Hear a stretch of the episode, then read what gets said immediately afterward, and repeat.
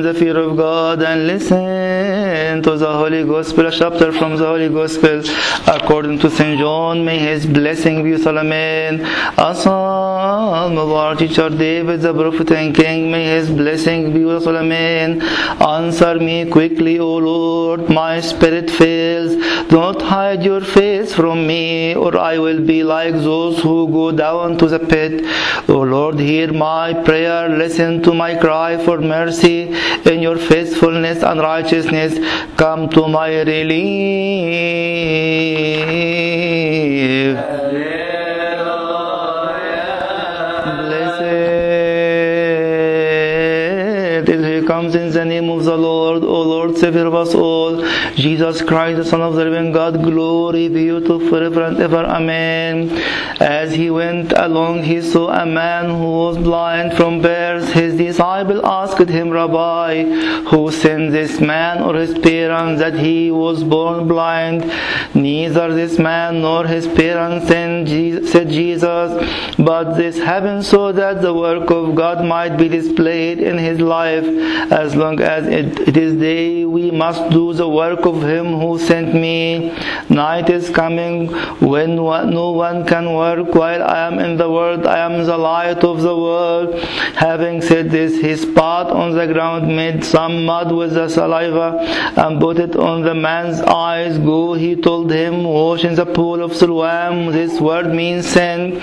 So the man went and washed and came home, seeing. His neighbors and those who had formerly seen him begging asked, isn't this man the same man who used to sit and beg? Some claimed that he was, others said, no, he only looks like him. But he himself insisted, I am the man. How then were your eyes opened? They demanded. He replied, the man they called Jesus made some mud and put it on my eyes. He told me to go to Siloam and wash. So I went, I washed, and then I could see. Where is this man? They asked him. I don't know, he said. They brought to the Pharisees the man who had been blind. Now the day on which Jesus had made the mud and opened the man's eyes was a Sabbath. Therefore the Pharisees also asked him how he had received his sight. He put mud on my eyes, the man replied, and I washed, and now I see. Some of the Pharisees said, this man is not from God, for he does not keep the Sabbath. But others asked, how can a sinner do such miraculous signs? So they were divided. Finally they turned again to the blind man. What have you to say about him? It was your eyes he opened. The man replied, he is a prophet. The Jews still did not believe that he had been blind and had received his sight until they sent from the man's parents. Is this your son? They asked. Is this the one you say was born blind? How is it that now he can see? We know he is our son, his parents answered, and we know he was born blind, but how he can see now, or who opened his eyes, we don't know. Ask him, he is of age, he will speak for himself. His parents said this because they were afraid of the Jews, for already the Jews had decided that anyone who acknowledged that Jesus was the Christ would be put out of the synagogue. That was why his parents said, he is of age, ask him. A second time they summoned the man who had been blind. Give glory to God, they said. We know this man is a sinner. He replied, whether he is a sinner or not, I don't know. One thing I do know, I was blind, but now I see. Then they asked him, what did he do to you? How did he open your eyes? He answered, I have told you already, and you did not listen. Why do you want to hear it again? Do you want to become his disciples too? Then they heard insult at him and said, you are this fellow's disciple. We are disciples of Moses. We know that God spoke to Moses. But as for this fellow, we don't know where he comes from. The man answered, "Now that is remarkable. You don't know where he comes from, yet he opened my eyes. We know that God does not listen to sinners. He listens to the godly man who does his will. Nobody have ever heard of opening the eyes of a man born blind. If this man were not from God, he could do nothing." To this they replied, "You were steeped in sin at birth. How dare you lecture us?" And they threw him out. Jesus heard that they had thrown him out, and when he found him, he said, "Do you believe in the Son of Man? Who is he, sir?" The man asked, "Tell me who, so that I may believe in him." Jesus said, "You have now seen him. In fact, he is the one speaking with you." Then the man said, "Lord, I believe," and he worshipped him. Jesus said, "For judgment I have come into this world, so that the blind will see, and those who see will become blind." Some Pharisees who were with him heard him say this and asked, "What are we blind to?" Jesus said, "If you were blind, you would not be guilty of sin, but now that you claim you can see, your guilt remains.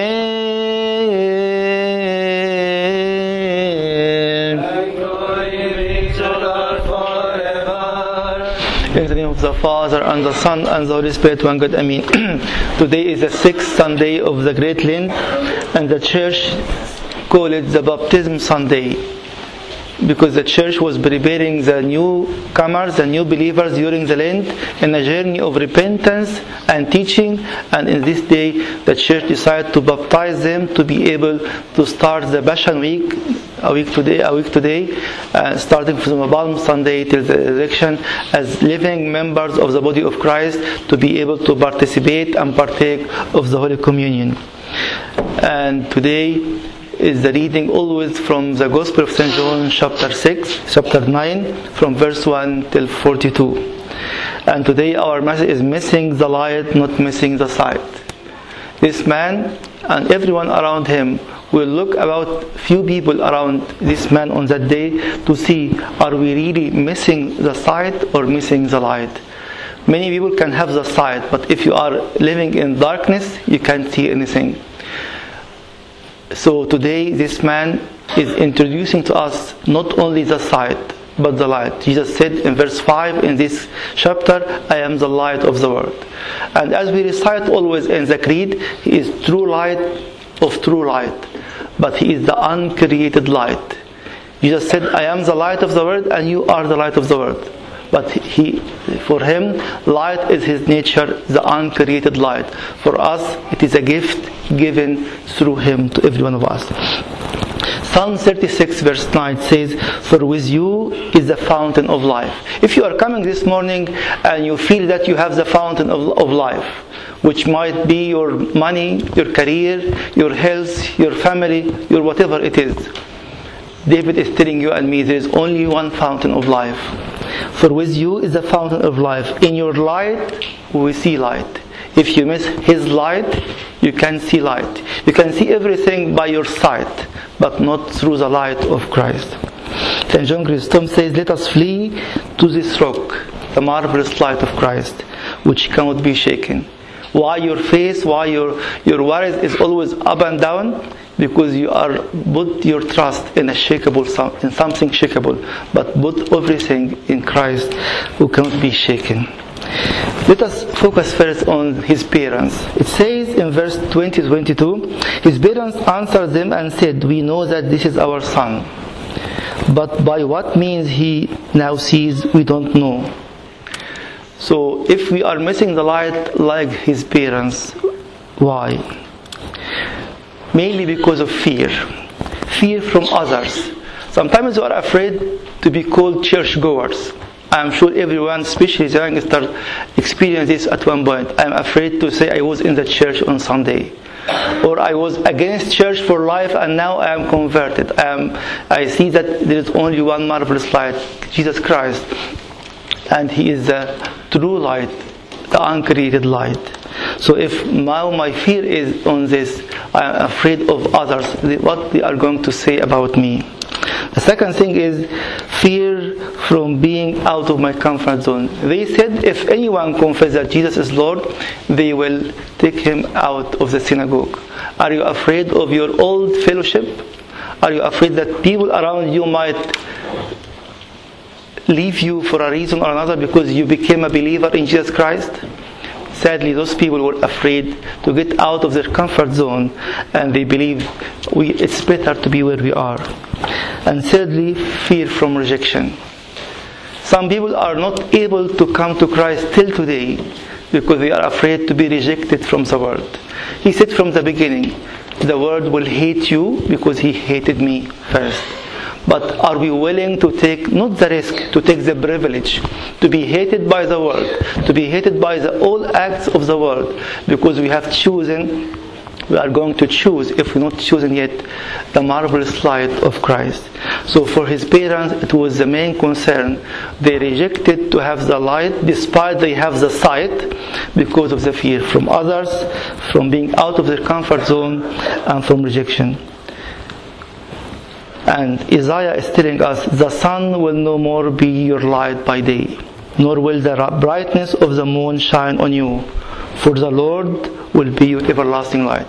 Don't fear, don't be afraid of anything from the world, from people around you, even if they are the religious leaders at that time. The Pharisees were against him. And the leaders of the synagogue were saying, everyone will confess him, will be put out of the synagogue. The second group was the Pharisees and others. It says in verse 16, therefore some of the Pharisees said, this man is not from God, because he does not keep the Sabbath. Others said, how can a man who is a sinner do such signs? The second group, they are holding old beliefs. And you might, some of us still holding such old beliefs. I believe there is no God. I believe God is up in heaven. He has nothing to do with my life on earth. And those people, they believe that man was made for the Sabbath, while Christ said the Sabbath was made for man. If we have opposite beliefs or wrong beliefs, we will never be able to see the marvelous light of Christ. But He's calling us to see Him once more, to put aside all our old beliefs. Man is not made for the Sabbath, but Sabbath was made for the man. And one of the things that we can see by sight, this man is a good man, he is doing miracles, but he is not God anymore. Or he can be a God. He can claim that he is a son of God. His claim was not right. Those Pharisees and the scribes hold the old beliefs. They have their own imagination. The Messiah, but it's a handmade Messiah in their own minds. And as we discussed a few months ago, how is our faith is lower, because sometimes we are trying to lower our faith to our understanding. Faith is always higher than your understanding. If you can comprehend God, as Saint John Chrysostom said, a comprehended God is not a God. God is above your mind, above your understanding. That's why He revealed Himself in the fullness, in His fullness, in the Word of God. Thirdly, the division. Our old belief always makes division, but the true marvelous light will make one body for one Christ and forever. Then the third group was the disciples. And his disciples asked him, saying, Rabbi, who sent this man or his parents that he was born blind? And we call it generalization. Why? Some people at that time, and even till today, pretend or claim that they are Christians or religious anyway, believing in such karma. Something happened wrong and we have to pay it back. Of course, sometimes we are claiming or we are reaping the consequence of our sins, but it's not the karma as in other religions. Those disciples at the time have their own overgeneralization. Every single thing coming wrong in your life, it is because of you have done something similar at one point in your life. This is not right. Secondly, judging. We were judging this man, and we think, is he a good man? If he is a good man, why he is born blind? Maybe his parents were bad. If you are sitting in the church this morning and judging whoever he is, the Lord is telling you, you have sight, but you don't have light. And your sight led you, sadly, to darkness, not to the marvelous light of Christ. Thirdly, believing that they know. If we ask anyone today, do you know God? Or do you know what is right and wrong? He will say, yes, I know.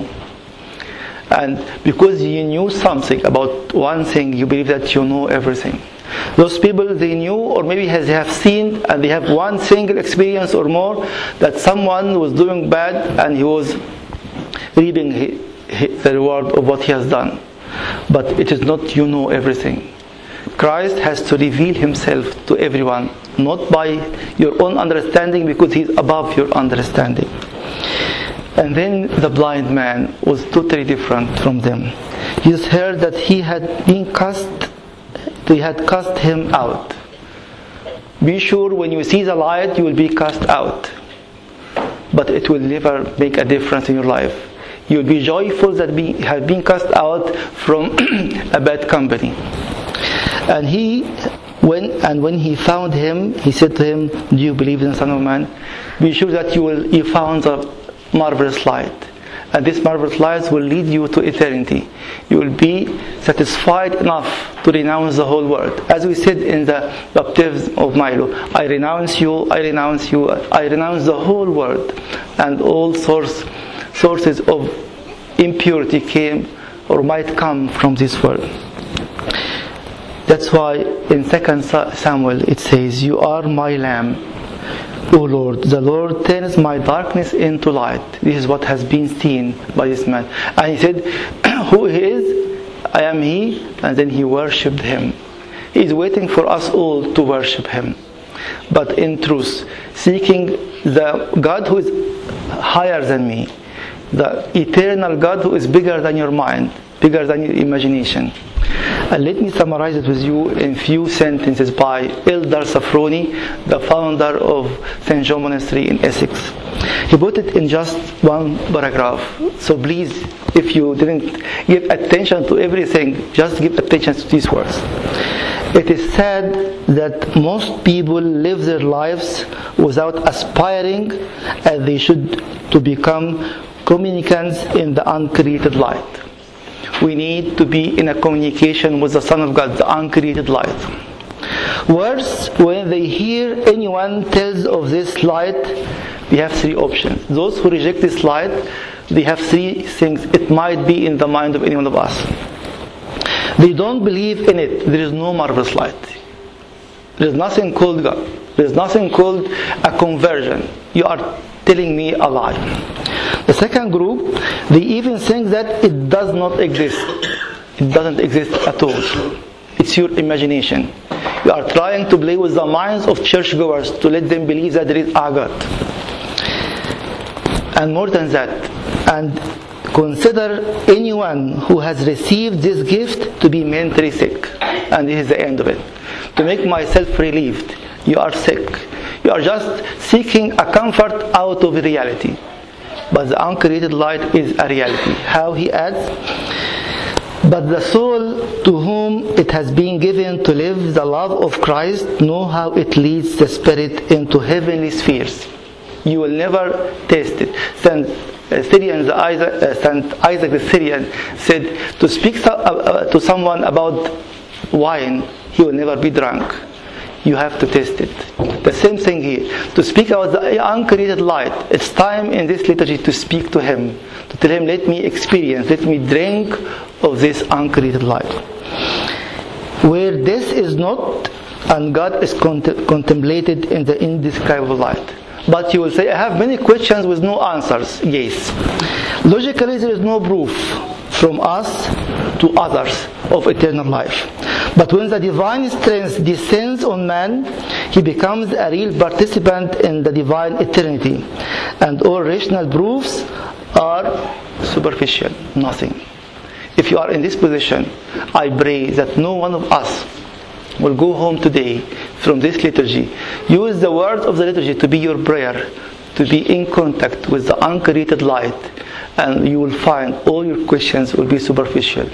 I pray that the mighty power of the Holy Spirit will be with you all to help us to experience the light more than the sight.